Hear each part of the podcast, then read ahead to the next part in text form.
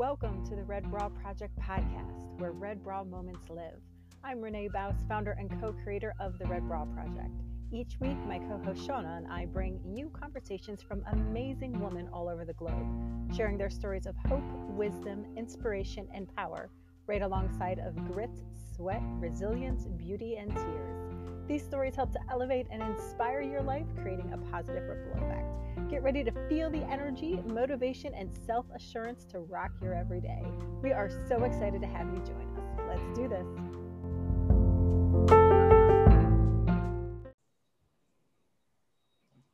Hi, everybody. Welcome back to the Red Bra Project. We are here on episode 58. This is so exciting.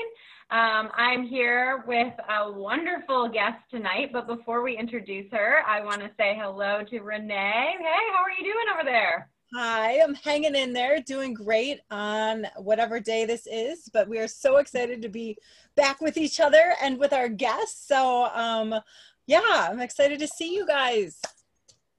I'm so excited to be here too, and yeah, I don't know what day it is anymore, but I know that we are Women Crush Wednesdaying with our guests, regardless of whatever day we can't figure out what it is. We know that we're crushing hard today on our guest, Bibiana Krall. I'm so excited to have you here tonight, recommended by a former guest, Dr. Summer Watson, and I know you've spoken on her podcast as well, so we're just excited to hear more about you, share your story with our followers, and hopefully get you some new followers too from all of this. So I'm going to turn it over to you to introduce yourself and tell us a little bit more about you. Okay, thank you. Thank you both for having me here tonight. This is awesome. Well, my name is Bibiana Krall, and I spend the majority of my days writing novels and short stories, and I also help produce a sort of a vlog on YouTube where I'm trying to get people reading and interested in storytelling and supporting other writers, supporting each other. And I'm a mom, and I used to be a world traveler. Now I'm just vicariously traveling in my old pictures, and considered turning my passport this morning into a coffee, like a thing to put on the coffee table, because I don't know if I'm ever going to use it again, which really kind of freaks me out. I have so many follow-up questions for you on that in the year of COVID and you being an international traveler. Like, how does that feel right now? Or were you kind of stopping traveling? Well, I mean, my husband and I actually met because of travel and aviation. I was in the international travel business for years and years before I became a writer, and then I was in private aviation too, and my husband's in private aviation, so that's kind of how we met each other. So we're both sort of travel nuts, but you know, we never found the right person to travel with, which can be really difficult if you're in not a weird place, I'll just say a place where things are really not like what you're used to. If you're with the wrong person, it can be so awful. And, you know, I've had to leave people, like men, you know, standing in the road and just say, okay, I'm going to go get a glass of wine. And, you know, I just can't do this right now. So, but a few weeks ago, I rented a car because I had cabin fever so bad. I rented a car and drove almost 1,300 miles to go visit a friend who lives in Virginia. But because I was so worried about COVID and worried about exposing people and exposing myself, whatever, I literally put food and water in the back of my car and a little blanket and a pillow. And I just cruised. I only stopped to use like a restroom and like use the elbow to open the doors and stuff. And I boogied. I mean, oh my gosh, it was like a 12-hour drive. So, but it's amazing though how much time we all spend talking to other people, getting notifications, texting, you know, all this other stuff. You can't do any of that when you're driving for 12 hours through the mountains. So it was pretty cool actually, but I think about in the last hour, I was really wishing I was on an airplane drinking a red wine and somebody else was asking me if I wanted something. Because, you know, I'm really not a road tripper type of person. I'm more of an airplane kind of person. So I like the fact that I can drink wine and get somewhere, and you can't do that when you're driving a car. So, or at least you, yeah, you probably shouldn't do that. I mean, if you want to arrive to your destination, you know, but yeah, I'm really, really missing it. So I've been planning a trip with my husband to Norway, and we've decided we're going to go to Norway and we're going to rent one of those little pacer van things. And we are going like north of Tromsø, and we want to like see wolves and wild salmon jumping in rivers and stuff. We are so ready to get out of here. That sounds amazing. I know. I just want to stand on the edge of a fjord and do like that thing they did in that one movie, the Titanic, before it was sinking, you know. So I really, really need it. And I don't want to go to cities right now. Cities seem kind of scary a little bit. So, yeah. So big nature just sounds, it's just calling my name, you know. I just want to stand on the top of a huge peninsula and just, you know, be free for a minute. No Wi-Fi either, just the whole thing. So what about you guys? I mean, like, are you feeling the same way? Oh, 1000%. Yeah. I travel for work, and Renee does too, but I mean, it's just like this lockdown and not being able to go anywhere is just feeling like I can't anymore. Yeah. I usually want to will get in a car, but I just want to get somewhere fast right now. So props to you for doing the road trip. Yeah. I was going to say, you, without Wi-Fi though, and driving, I mean, it had to be kind of nice to unplug a little bit and yeah, just kind of enjoy the wide open road and not the same roads you've been on for a little bit, especially as an avid traveler. I know that personally I have about a 10 day, I was going to say 10 week, but it's not really 10 week. It's a 10 day to 2 week in my normal traveling life where I'm kind of itching at the walls once I get there. Right. So this stretch has been extremely challenging. So I can definitely relate to everything that you're saying. But yeah, then at the end of the 12 hours, you're ready to be done and really decompress and have a nice glass of red and just chill out. So yeah, exactly. That's exactly what happened, because there was some huge storm like in the last hour, and it was like lightning and people crashing into each other and stuff. And I was really tired and a little bit bleary eyed, you know? And so, yeah, that last hour, I was like, just get me there. Just get me there. And when I finally got there, and I did have the glass of wine, I mean, I was like a paper doll, you know, like 10 minutes later, I'm asleep. Yeah, absolutely. So, Bibiana, you have such a diverse and kind of, I love that it's multifaceted background, and you're such a free spirit. I mean, you get that initially from looking at your website and looking at, you know, your bios and what you've done and where your heart is and your passion. How did you decide that going down the path to be an author was the right career change for you? Well, you know, I was a weird kid, and I guess I'm kind of a weird grown up too, to be honest with you. Weird in the sense that I've never been confused about anything except for romantic partners. That definitely has its own, that's its own show. And that we would need strong beverages for that. But, when I was 4, I was telling my husband this the other day, when I was 4 years old, I remember the night like it was yesterday. And my parents were asleep, and I had a tutu on. Because like I said, I was a little bit of an odd kid. And it was summer, and I snuck outside and laid in the grass. And the sky was amazing that night. Oh my gosh, it was amazing. I grew up in the country. So this is a time when you actually could see the stars, and you didn't have to be in Maine or Nova Scotia to see them. But anyway, I was just looking at the stars, and I mapped out my entire life. And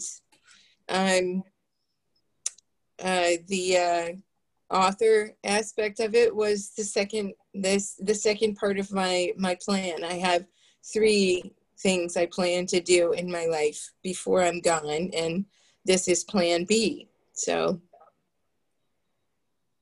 Wow. And how old were you? I was 4. Wow. So yeah, it was kind of intense for a 4-year-old, I think. You know, I'm from such a huge family. I think my parents just kind of blew it off. They were like, oh, okay, you know, another kid. You know, there was always another kid.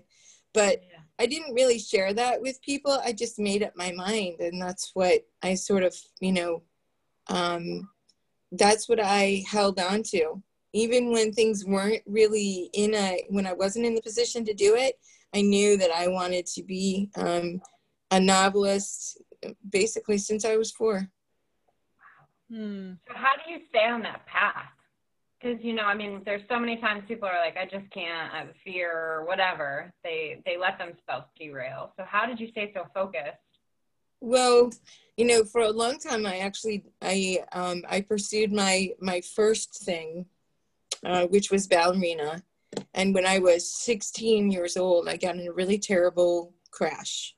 And my entire life changed. My dreams changed.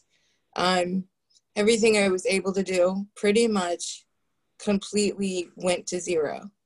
So I had to reevaluate, and I did a lot of reevaluating and a lot of rebelling. And years passed, you know, things happen. You've got to pay the rent. You've got to take care of business. You know, dreams, unfortunately, don't come first. Dreams should come first, but they don't.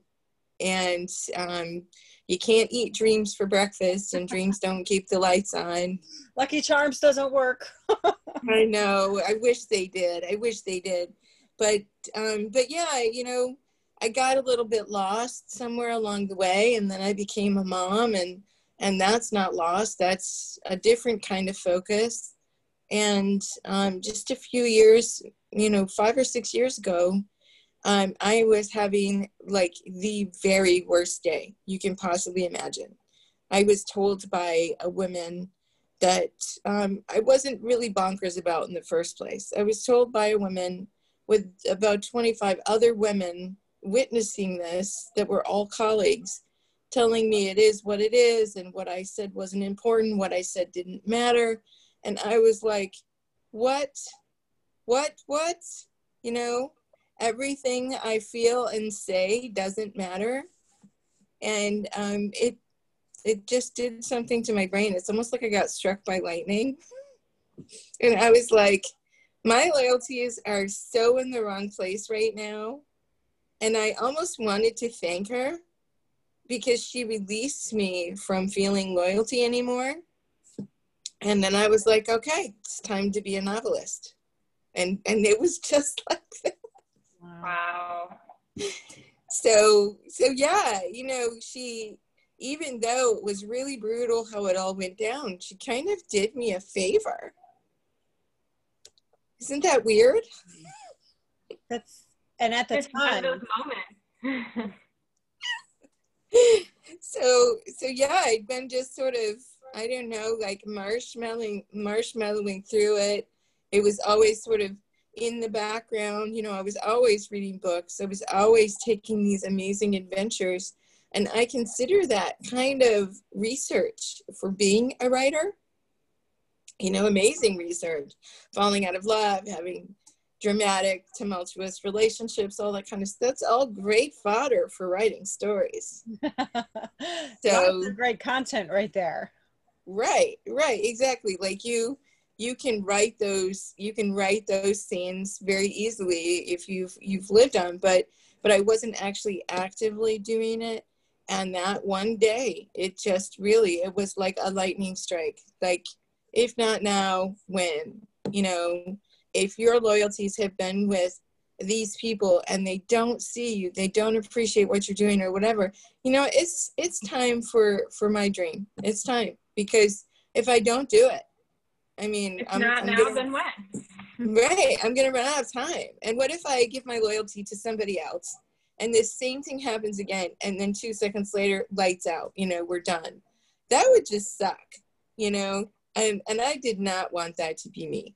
So, you know, that's kind of what happened. But she really did. Her really mean girl kind of attitude, really, it it just smacked me right in the head. I was like, okay, you know, thank you. And I hung up the phone, and I had just gotten the gigantic Fall Vogue edition, you know, the one with all the great fashion in it. Yeah.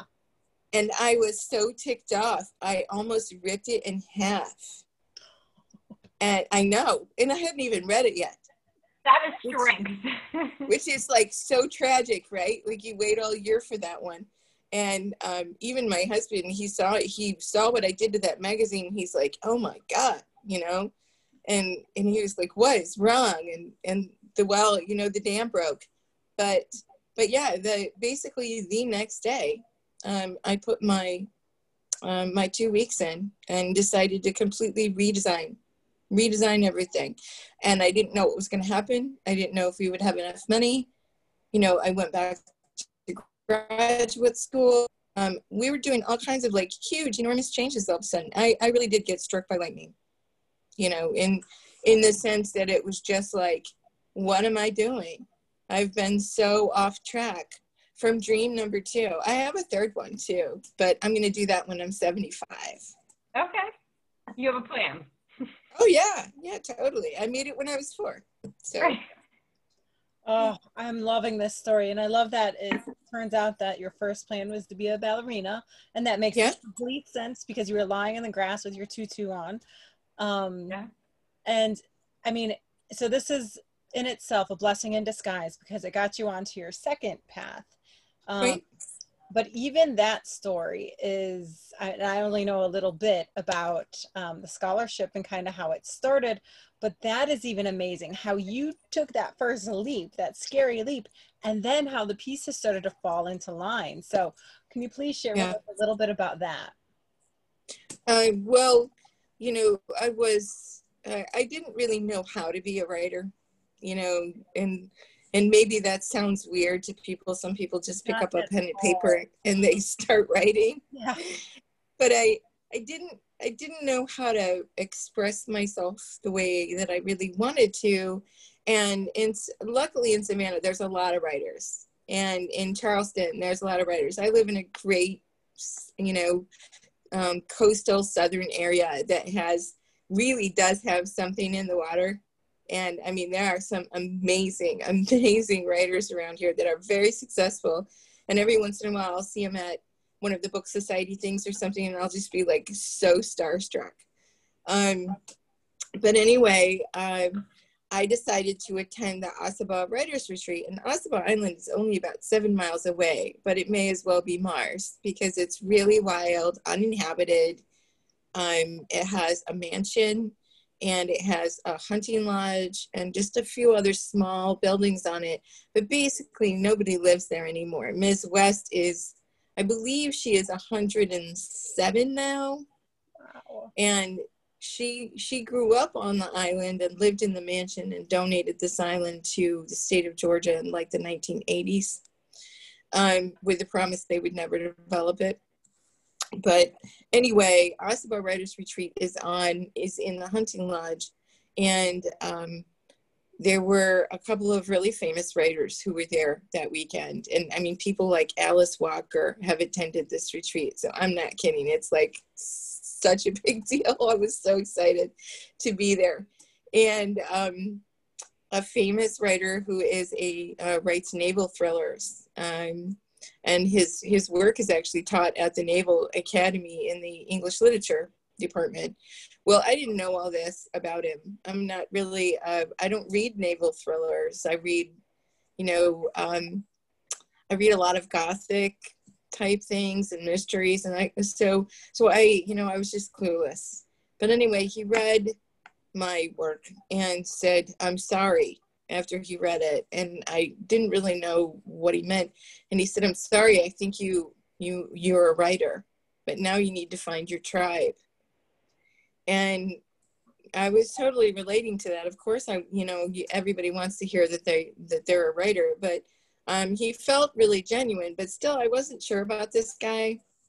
And he wanted to ride on the tailgate with me when we were going back to the ferry, because I'm not kidding, this island has like wild pigs, alligators. It's like really, it's a cool place. But anyway, I didn't want him to ride on the tailgate with me because I didn't know how I felt about him yet. Right. Fair. And I'm a country girl. When you ride on a tailgate with a boy, married or unmarried, it means that you have like some sort of relationship with each other somehow. So I was like, no, I don't want you on the tailgate with me. But anyway, he said he was going to offer me a scholarship at the college where he taught, and I was like, yeah, whatever, you know, I don't know, maybe I'm a little jaded, I've been around a little too long. When people say, oh, I think it's amazing, I'll call you, I'm like, yeah, crickets, beep, beep, beep, you know, I'm not going to sit around waiting for it. I'm just going to keep rolling. But I told my husband, I said, if he's for real, I said, it'll be here in a week. And if he's not, then, you know, I'll just move on with my life and keep writing. And it didn't come on the seventh day. It came on the eighth day. And I almost dropped it in the spaghetti sauce. I was so shocked. Wow. And so amazed. And, you know, I was bawling my head off. It was really cool. Like, it's the good kind of crying that women don't get enough of. Right. We need more of that in COVID times, the good kind of crying. Oh, I know, right? Instead, it's more like this sort of like, you know, fetal position thing, and you're like, notifications off. Right. And then you have like a 5-pound bag of like Cheetos in your Netflix thing, you know? Yeah. I totally get it. I get it. Oh my gosh, that is incredible, just about the scholarship. And it wasn't on the seventh day, but it came on the eighth day. So I mean, that even keeps it more interesting. I know. Well, you know, on the seventh day I went to bed and I was like, you know, there you go. There you go. You know, you gotta keep writing. You know, this guy isn't your entire future, and if he is, you're in trouble because it's really on you, you know. But on that night when I went to bed, I was just like, man, you know, I don't even want to be bummed out, but I'm still bummed out. That on the eighth day when it did come, I was like, you know, it felt like rockets, like Elon Musk was setting off rockets in the kitchen. So from there you went back to school. Yes. Okay. And you're still writing along the way, but you're going back to school. Oh, yeah. Well, I actually, you know, I went and got a Master's of Arts in Fiction Writing, and then I got an MFA right after that in Creative Writing. So basically, and I did an accelerated program. So I basically did 2 master's degrees back to back in 3 years. Wow. And wow. I was 4.0 Dean's List the whole time. Well, you were passionate about it. When I find that when you actually are in a major or a program that you like the studies are that much easier. I mean, not easier, but you know what I mean? Like, you just, there's a love for it. Yeah, well, there's a reason, you know, there's always a reason to power through, I think. But when you really do have a passion for it, it doesn't feel like, you know, somebody's forcing you to. I mean, I'll be honest, the creative thesis, I edited and cleaned it up 3 times in 1 month, and it's 135,000 words. And, you know, so basically it was almost 400,000 words that were cleaned up and redone and sort of rethought through in a month. And I was wearing heating pads on my wrist just because, I mean, like, it was bad. It was really, I felt like I was on some kind of weird, like, Mad Max Iron Man thing for your brain. The image that just came to my mind was the image, you guys have seen the quote with the ballerina on the toes when they're unwrapped, and this is all the work that goes behind everything you see, and you don't see all of that sometimes. And that's exactly what actually came to mind, Bibiana, as you're describing, you know, all of the hours and time you were spent with that, and the heating pads on your wrists. I mean, that's amazing. And I think that something that I think that is really, I think that you're going to be able to shed a lot of light on is, what were some of the feelings and emotions that you were feeling going through a career change? I know we kind of talked about that a little bit, but I mean, especially right now, that is super valid, because some people are being pushed into a career change, whether you want to or not. Other people are you know, ready for the career change, ready to dive in. Other people may be mourning what they can't do anymore. So there's so many emotions and feelings going in. But talk to us a little bit just about the career change and what that meant and felt like for you.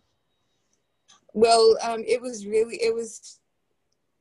really funny is I was more worried about what it was going to do to my personal relationships than about the career change itself. So I was, you know, I was contributing financially before that, you know, and I was doing my part with money. I was doing my part with, you know, the grocery shopping, and we have, you know, 2 daughters, you know, both teenagers. And, you know, so we were, you know, co-parenting, all that kind of stuff. But when I went back to graduate school, I couldn't always make dinner because literally I had to, you know, tag in to some virtual class, and I had to answer like all these questions and modules with people in real time, or, you know, so some of my responsibilities were not, really had to shift to other people. And that's not easy because people in a household relationship, sometimes they don't say it, but they have an expectation that certain people have to do certain things.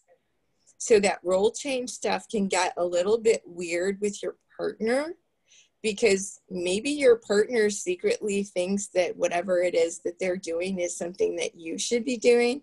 So you get these really weird, you know, like sort of undercurrent power plays. And, you know, I don't even think people mean to do them sometimes. It just sort of happens.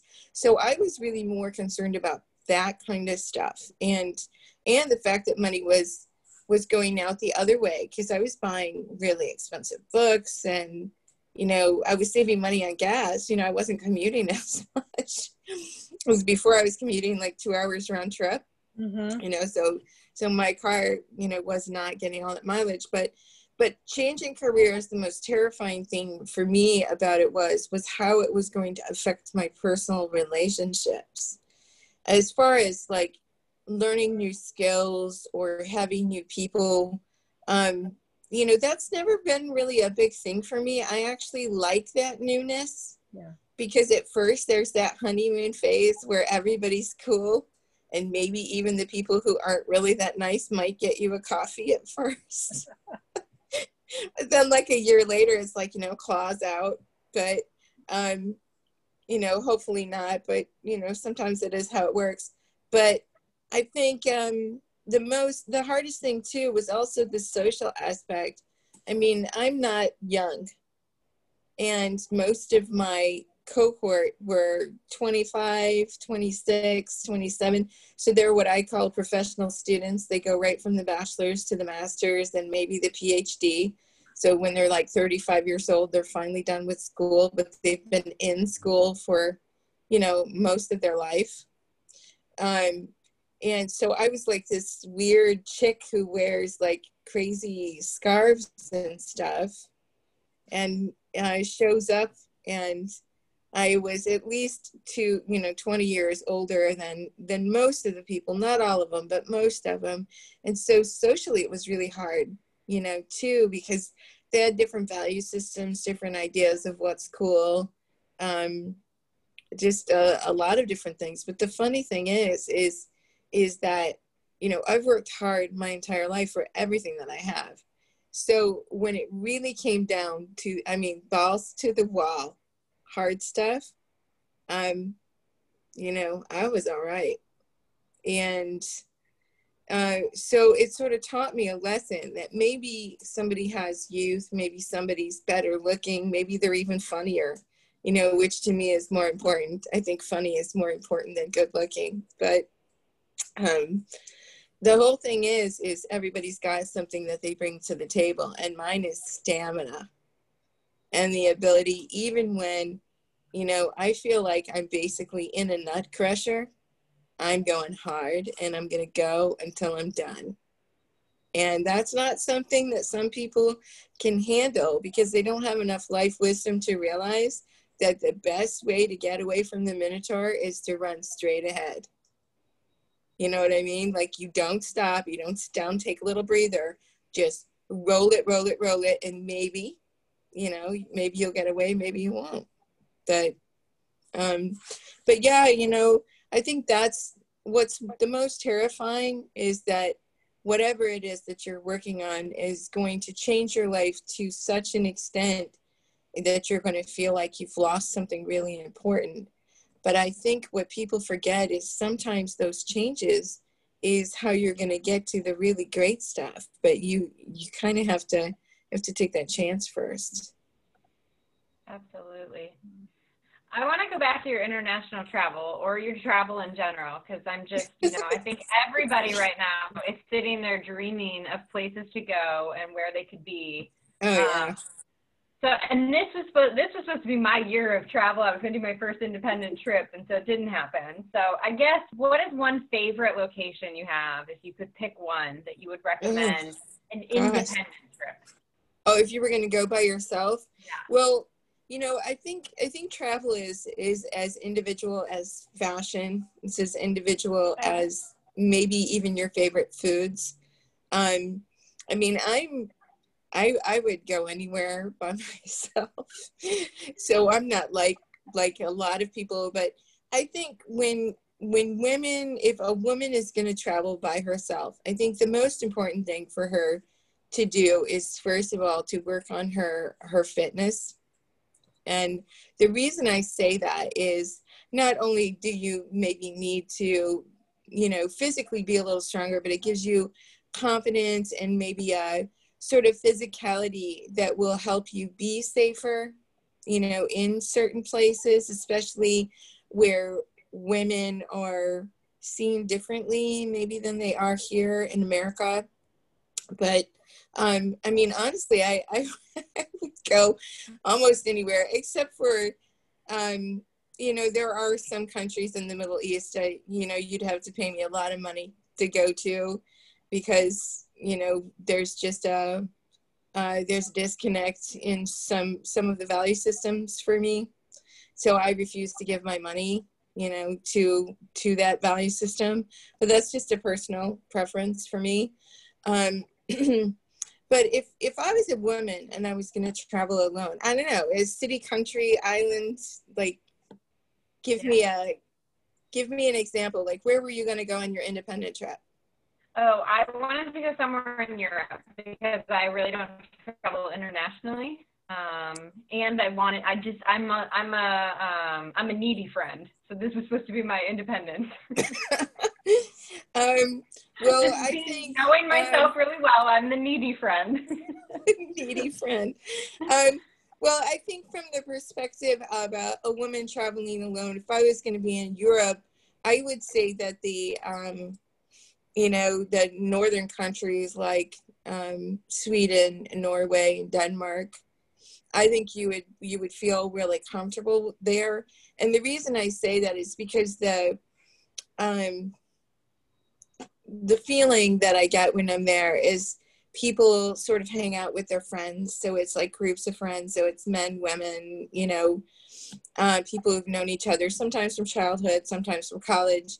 And so if you're that person who just sort of shows up and you're a cool American, people would totally hang out with you, have a beer with you, you know, talk about life with you, or hang out at a cafe, and you wouldn't feel totally alone, because it's a very sort of social kind of society in that part of the world.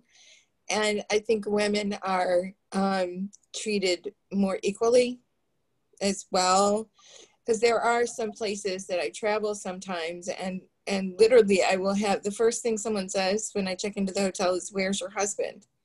And I don't, you know, and I wasn't married then. And I was like, you know, I don't know, he's in the future.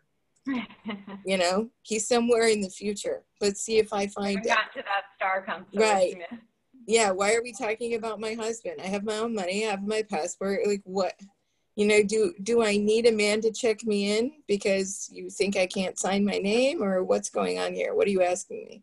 So, and sometimes when you go to certain places, you know, you'll get that, but there are so many places though that you could go. But, you know, I have heard that the past couple years, you know, in some of the big cities like Paris and Frankfurt and whatever, some of the situations dealing with people who sort of live on the fringe have increased because the poverty's increased, you know, the political aspects have really changed. And so people have come as refugees and that kind of stuff. So, you know, when there's a lot of people on the street that maybe don't have somewhere else to go, I think from a woman's perspective, it's not as safe as like a, we'll say like a Caribbean island where everybody knows everybody. I mean, it's an island. How far is anybody gonna go if they, you know, try to do something or whatever? But I mean, I feel comfortable almost anywhere. But if it's a place that has like a lot of street crime or a lot of social issues or whatever, I always start thinking about those things, and you know, try not to travel at like 3 o'clock in the morning.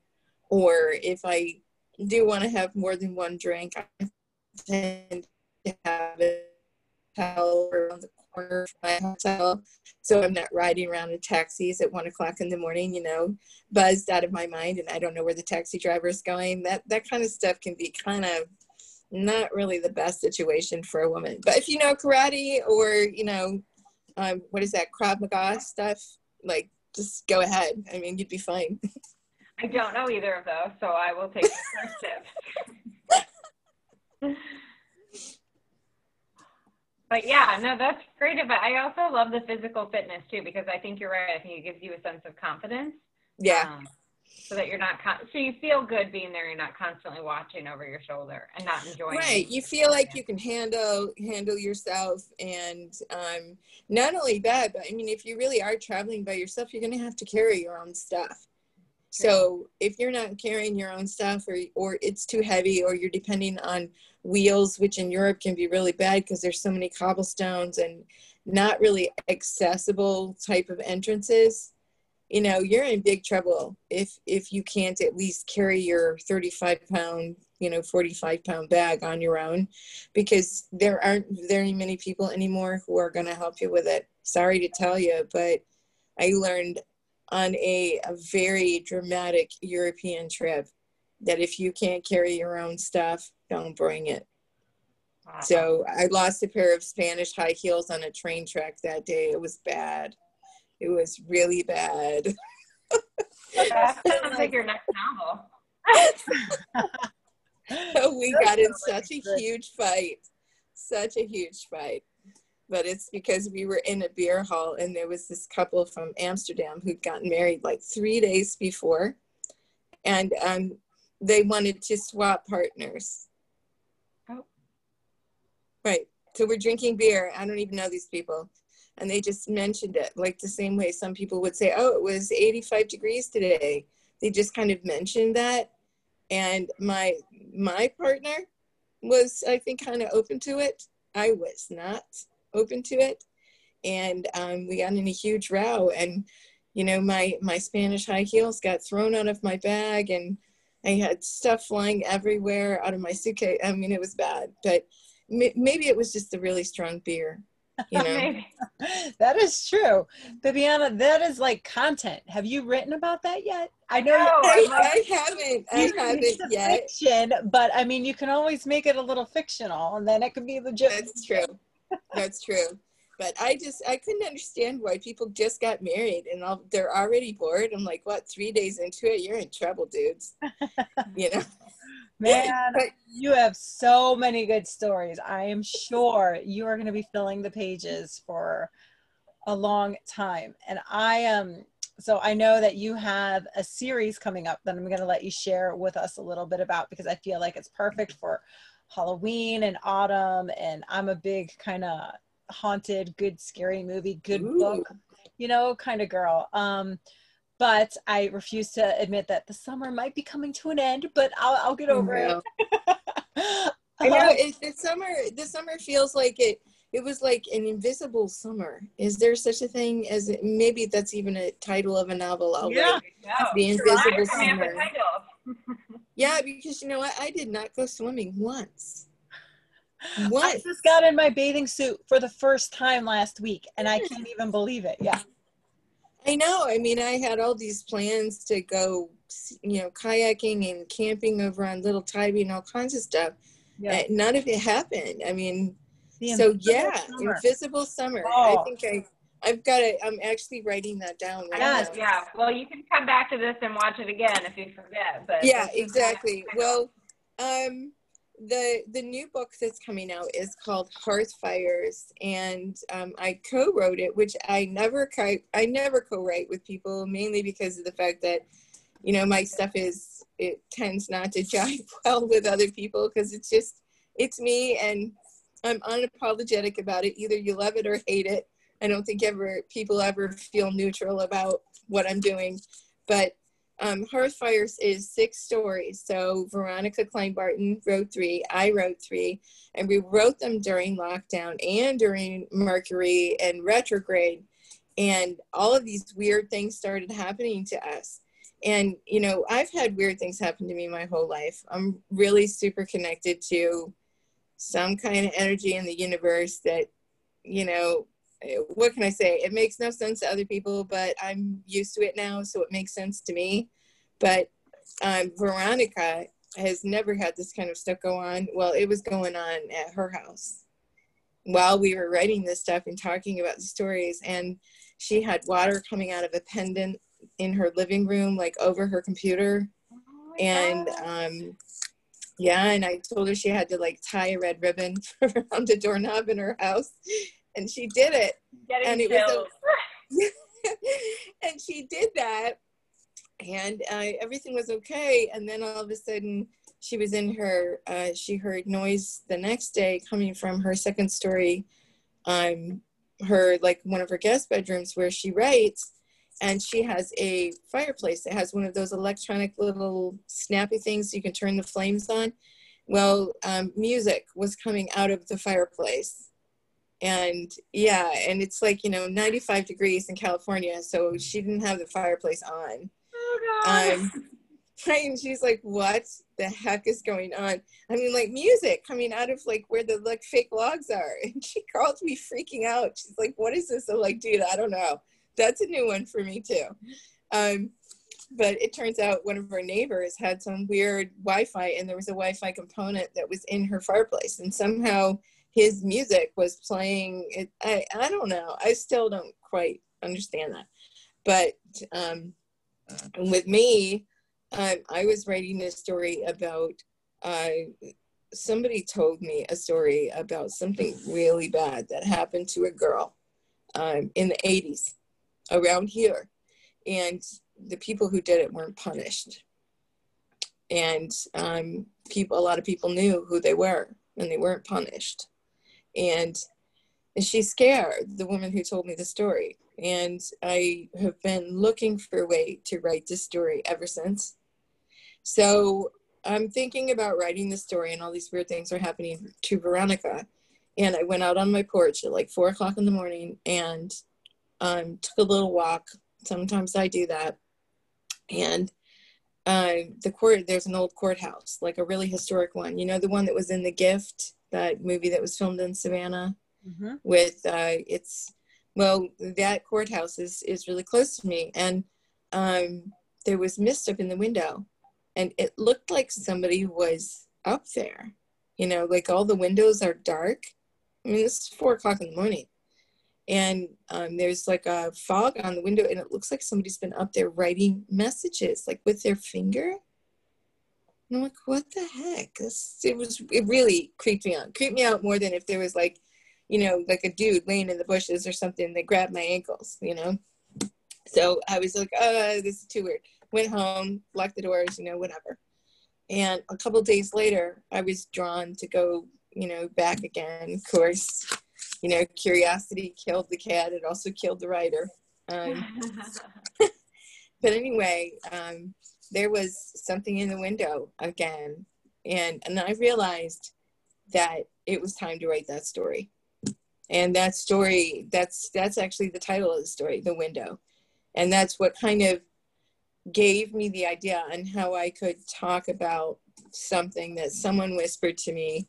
Names changed, situation, you know, kind of changed, whatever. But But I'm still telling this person's story, and she knows I'm telling this story, because when I ended it, I could kind of feel like a presence around me, you know, like grateful that I had sort of put this information out there, but also kind of like not, I don't know, it's hard to explain. And then I thought about it, and the next day I changed the ending to have more of a poetic justice. And I felt the satisfaction, and I felt this spirit finally leave me. So she's happy. She's happy because I gave her the poetic justice, or the justice that she never had in real life. So, but these stories are unusual because they're short stories, but they feel more like novels. They're fully developed. They have amazing characters. They take you around the world. So you're going to go to Savannah, Louisiana, Salem, Big Sur, Scotland, and Paris in these in Hearthfires, and I'd be happy to send you both, you know, a copy of them when they come out September 7th. And we made a little. Well, Veronica did it. She made a little sort of spooky swag, because the theme in this particular collection is the Ouija board. So somehow the Ouija board shows up in every single one of these stories, but you're not necessarily using it. You're not necessarily having spirits, you know, come out of the board or anything, but the Ouija board pops up in one way or another through the stories. And it's really cool to see how it shows up. But we feel like writing during COVID and writing during, you know, Mercury and retrograde, that in a lot of ways, the spirits were sort of, you know, wandering, agitated, looking for somebody to scare the heck out of, as if we weren't all scared enough this year, right? That when Veronica and I started writing these stories, we actually feel like we were guided, kind of like the Ouija board, and that's where that idea came from. Wow. Well, I'm not going to sleep tonight now. That is incredible. I mean, talk about a thriller. If you're going to sit there and in the dark and light a candle, pour a glass of wine, a bowl of candy corn, and just read. Oh my gosh. Oh yeah. That sounds wicked. That's awesome. I'm so excited for him to come out. So you said September 7th, and where can viewers and readers purchase? Well, right now it's on pre-order on Amazon, Barnes & Noble, Kobo, and some other, you know, basically the main bookstores, and it will be available in paperback on September 7th. Right now, the pre-order is just for the ebook. Okay. Because we're in the final design of the paperback, because we have something called ARC readers. So there are people who read the book in its final sort of phase, and you know, we're hoping to put a few of the reviews on the inside or on the cover. So we're holding off just a few more days to just see if we can put our final phase on it. But I mean, we're all over the place for sure. If you look for Hearthfires on Goodreads or my name, Bibiana Krall, if you don't see Hearthfires, I would be in absolute shock at this point, because we did a trailer on YouTube. Yeah. I produce a lot of book trailers, and I do it for clients sometimes too. But you guys picked like some of the best places for like an October, you know, thriller story to take place, by the way.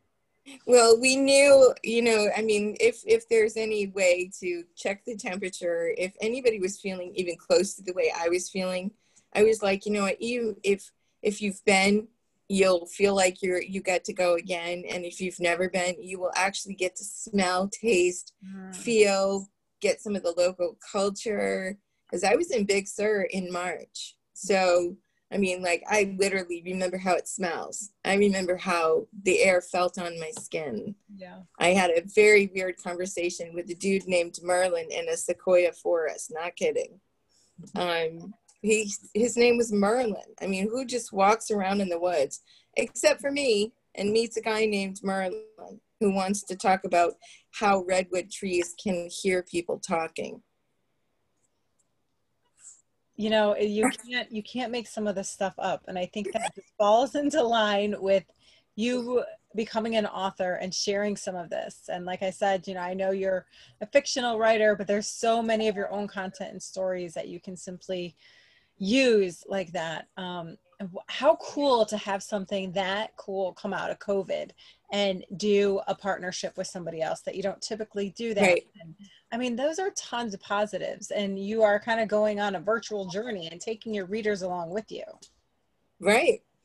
Yeah. And, you know, she and I are both really proud of that too, because, you know, it's really easy after 2 or 3 weeks of being kind of locked up, being worried about your job, being worried. I mean, the toilet paper thing, you know, I don't understand. I mean, toilet paper's great, but, you know, I was more worried about, I don't know, dying, not having any money, being homeless, you know, so those were kind of like sort of, you know, higher level issues for me. But, you know, she and I were just talking one day, and we were just like, you know, what are we going to do? And I'm like, well, I'm going to write, you know, I'm going to read books and I'm going to write. And she's like, well, I'm reading books and I'm writing. And I'm like, and she's the one who actually suggested it. I was, you know, I've done a few partnerships with people before, and it could be really hard. I mean, writing with another person, like you two have this channel you do together. If you have the right people, it's magical and it's amazing. If you have the wrong people, oh my gosh, it's just like the worst. And you can't get away from it, you know what I mean?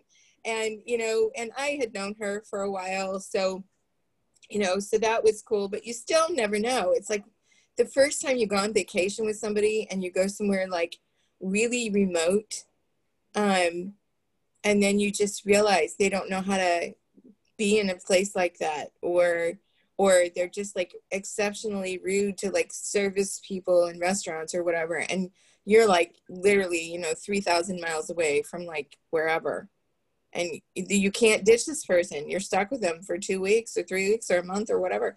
But, you know, thankfully none of that happened.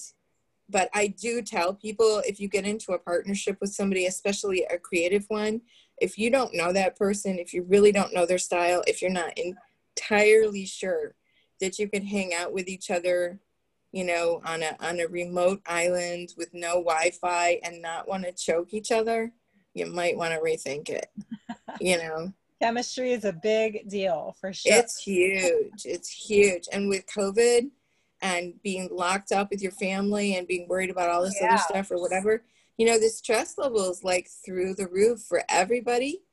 So can you imagine if it was not a good partnership and the COVID thing, it would just be like, you know, I'm going to go lay face down in the grass and, you know, just come find me tomorrow. You know, maybe I'll, you know, be okay. I don't know. But yeah, it's crazy. You feel like you have a pair of patient pants that have to grow and stretch, yet your other pair is shrinking. So I know, exactly. And you know, there's no time to wallow or to really be afraid. There are times in life to be afraid. And of course, you know, all of these changes we've all been through this year, it's scary. It's certainly scary. And I mean, I wrote another book that was a new release that came out in June. That's about a devil car. And what's kind of hilarious is this devil car isn't even scary compared to COVID. Right? Yeah. I mean, like, think about the year we've all had. So, in the story, the girl's in Warsaw and actually rides in this devil car that's an urban legend from the area. Wow. And I read about it in an in-flight magazine when I was going to London a couple of years ago, and I was like, oh, this is such a crazy story. So, wow. But, you know, I think about that a lot, though, the past couple of months, that the fact that getting basically kidnapped by some supernatural person in a devil car is less scary than 2020.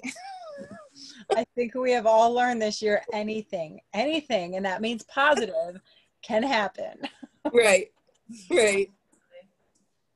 Shauna, I think, okay, do we have you? Do you hear us? I'm in and out. I keep losing audio, but I pop back in and I laugh when I hear a joke. Okay. Just making sure.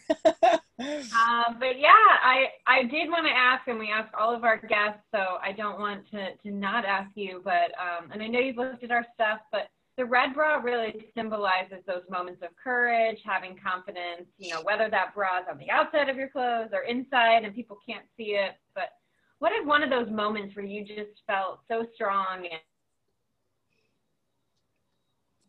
And you know, I think this year, you know, this year there have been a lot of those moments, but you know, when after we had been kind of locked up for about a month, you know, around here, and the state of Georgia actually decided to sort of, you know, open businesses and all of that kind of stuff way before the rest of the country.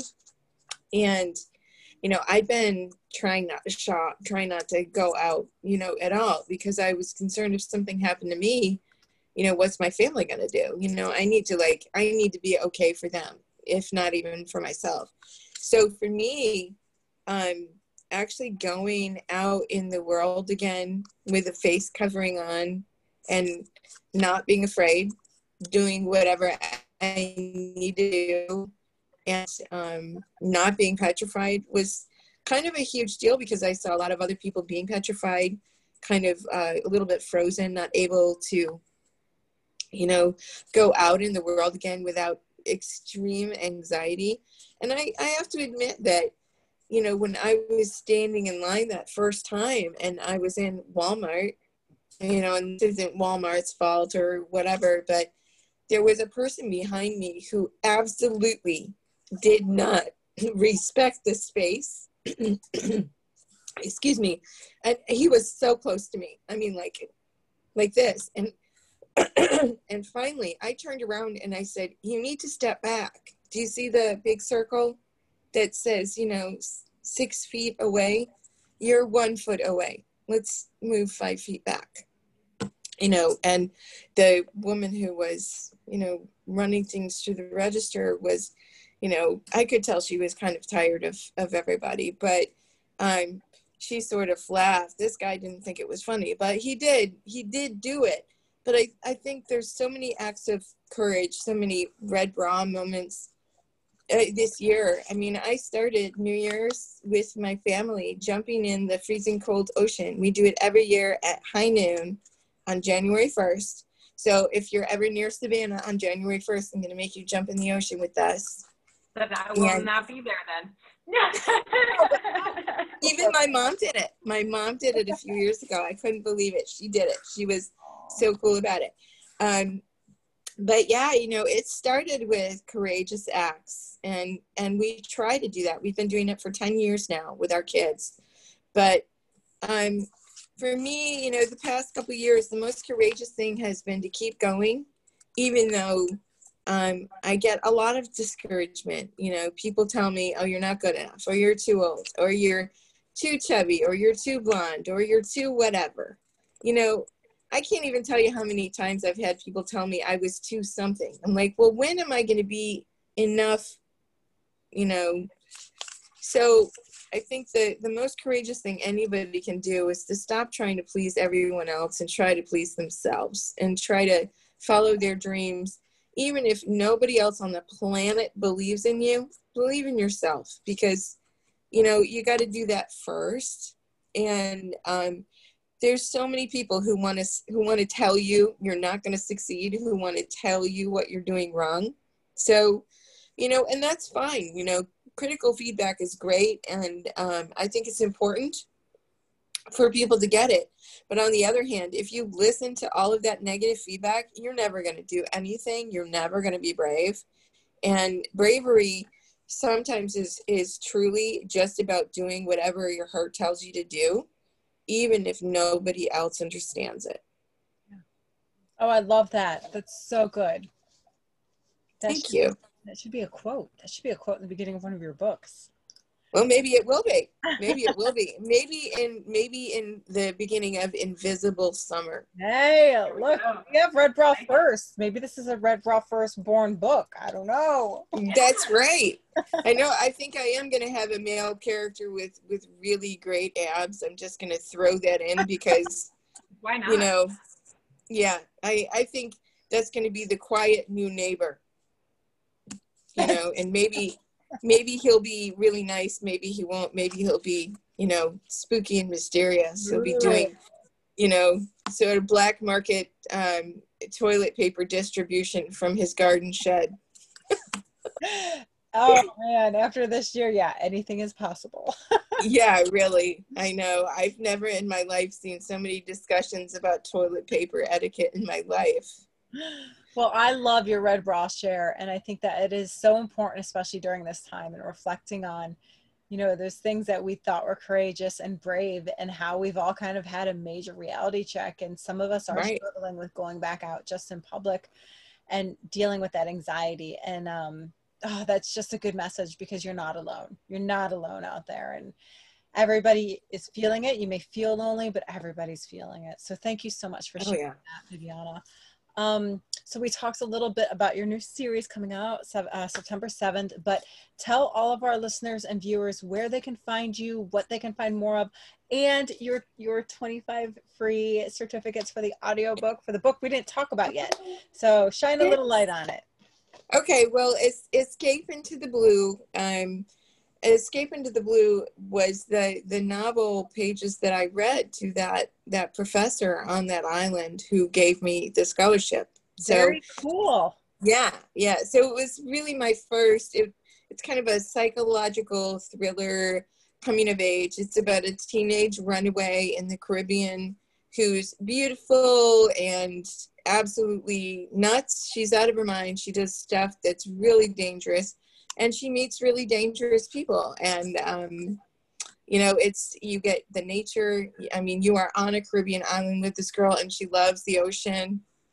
So, but you're also hanging out with, you know, a Don, you know, a crime boss. So there's some pretty crazy stuff that happens on this island. It sounds like another great fall read. Yeah, you know, and it's a great beach read too. Yeah, it really is. So yeah, you're going to get that full. If you don't feel like you're on a Caribbean island after you're done reading this, I don't know where you've been, because you're going to. There's a lot of rum in this story. A ton of rum. I love rum.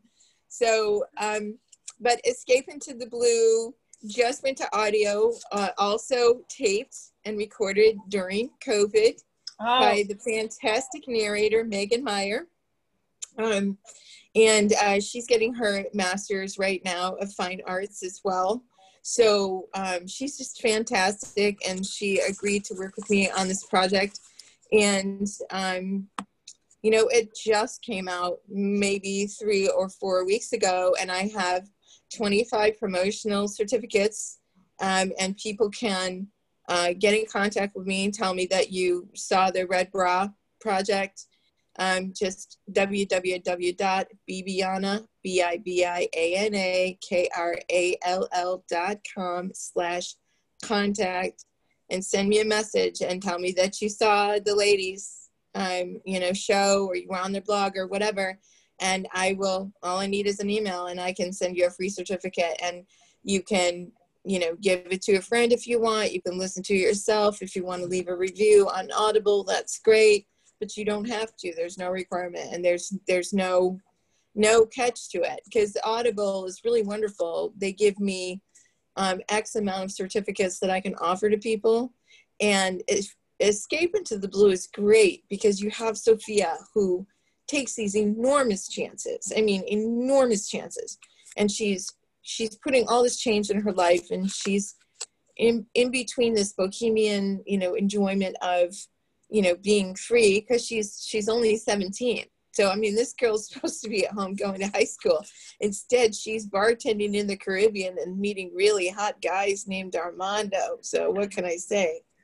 But yeah, so you get a little bit of that romance in there too.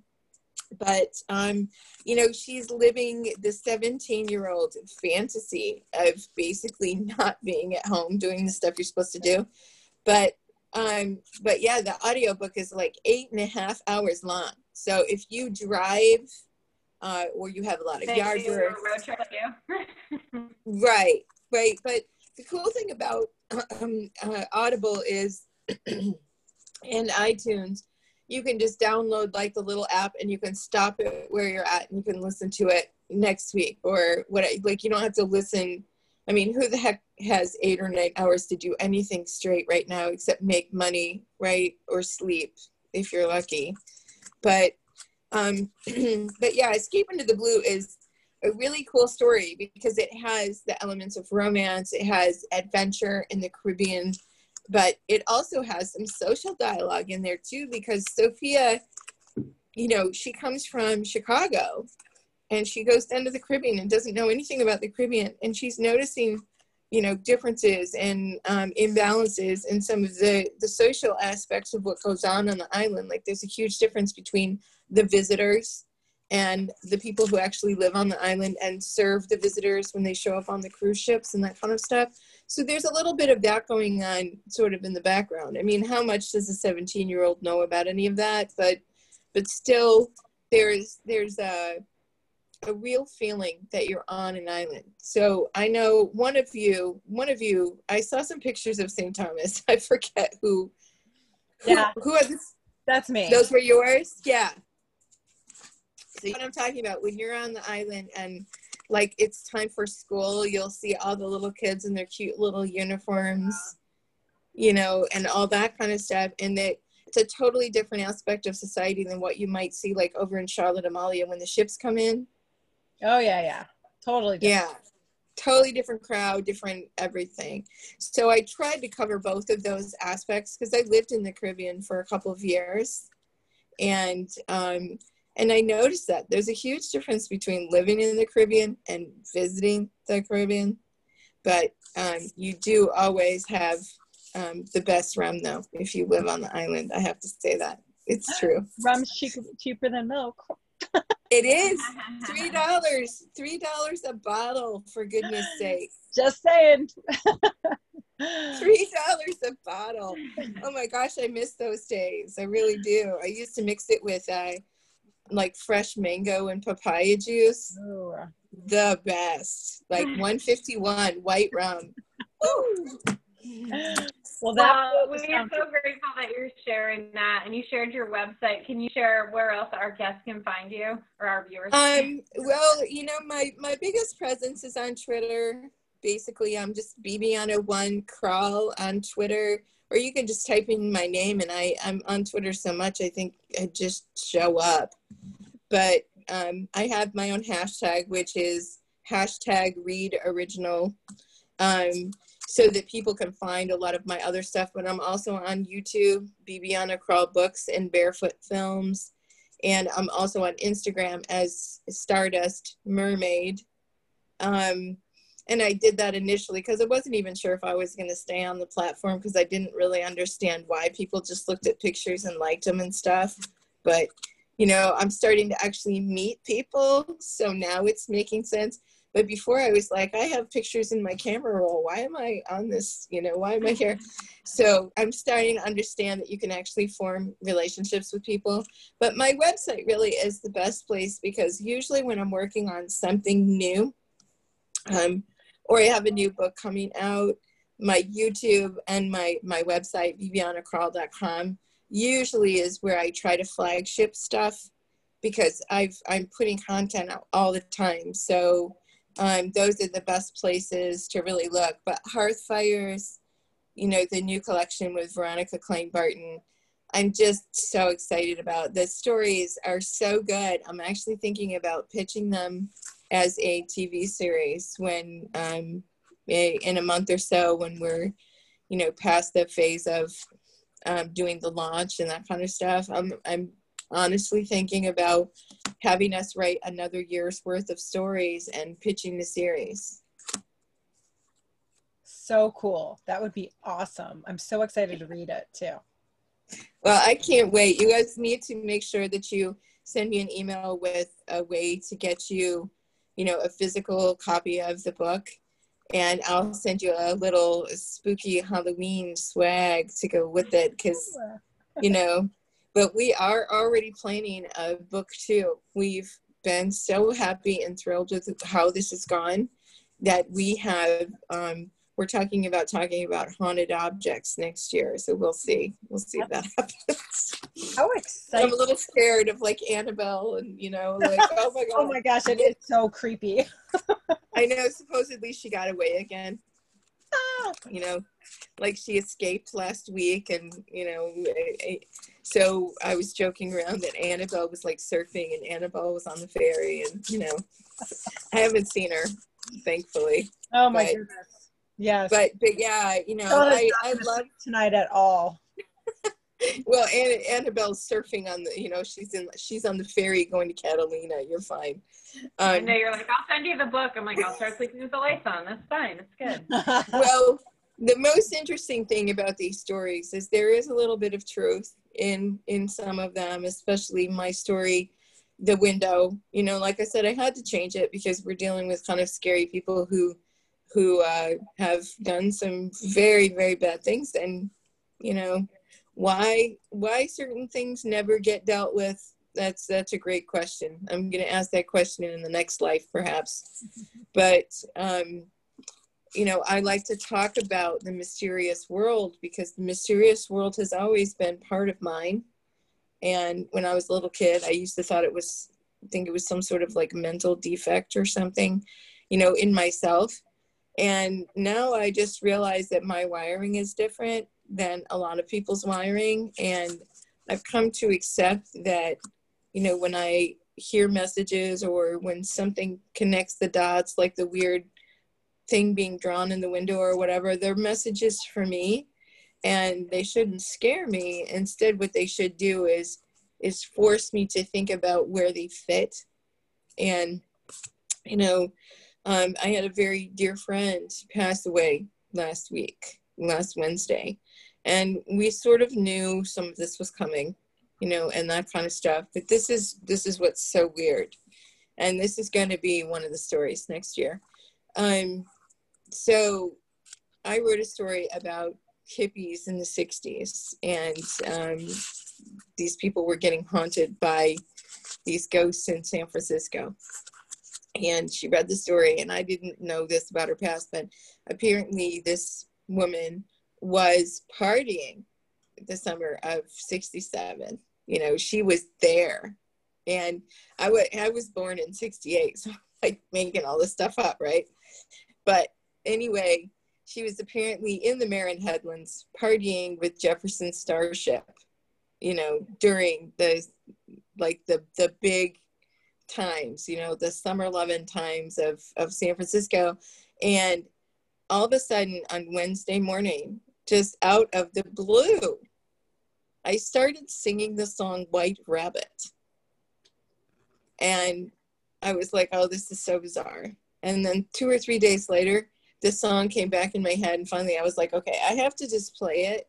But I've come to the conclusion that this is a message from her letting me know that she's okay.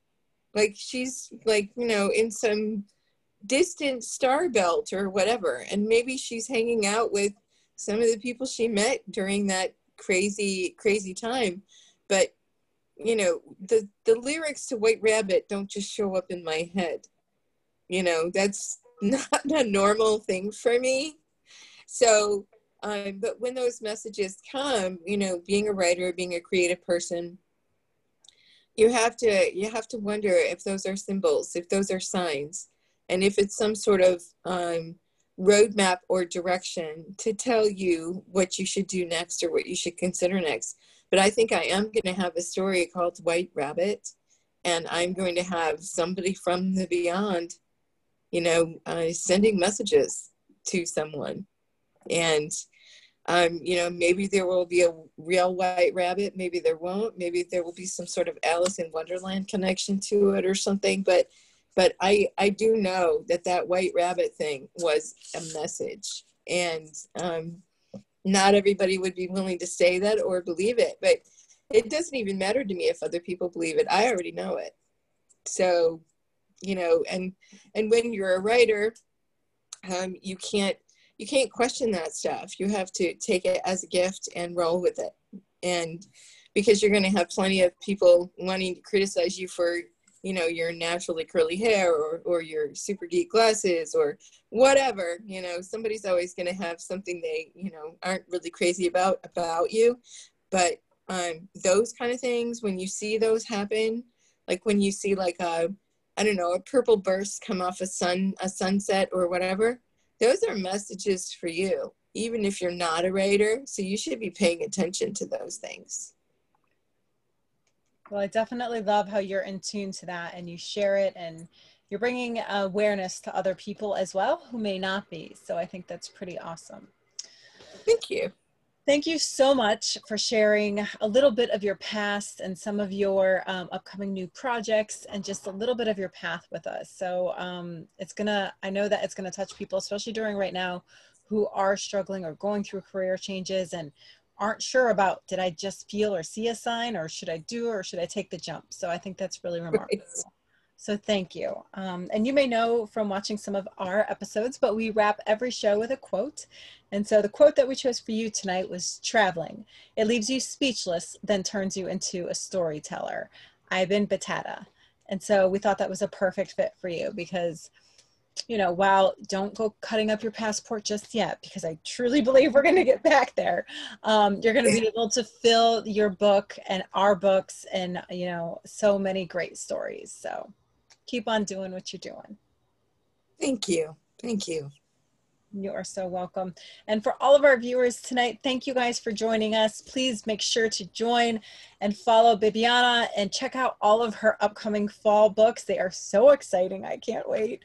And if you're going to take advantage of that audiobook, we'll kind of put into our stories and on our blog. And, you know, you can rewind and listen to exactly how to contact her. We'll pop it up there as well. So make sure to get your free audio book from her. And thank you guys all for joining. Make sure to hit subscribe. If you have a nomination of another Red Bra guest, we'd love to hear from you. You can reach us by our Instagram page. Simply reply as a comment on YouTube or reach out to us at redbraproject@gmail.com. So thank you guys, everybody. It was so great seeing you all tonight, ladies. Thank you so much for having me, you guys. This has been great. I really, really appreciate it. You're so welcome. And we enjoyed our time with you. I think Shauna's frozen and we may have lost her audio, but yeah, look good, girl. I don't think she's there, but okay. She was there for most. Yeah, it's just, so. Yeah, it just went away. All right, everyone, have a great night.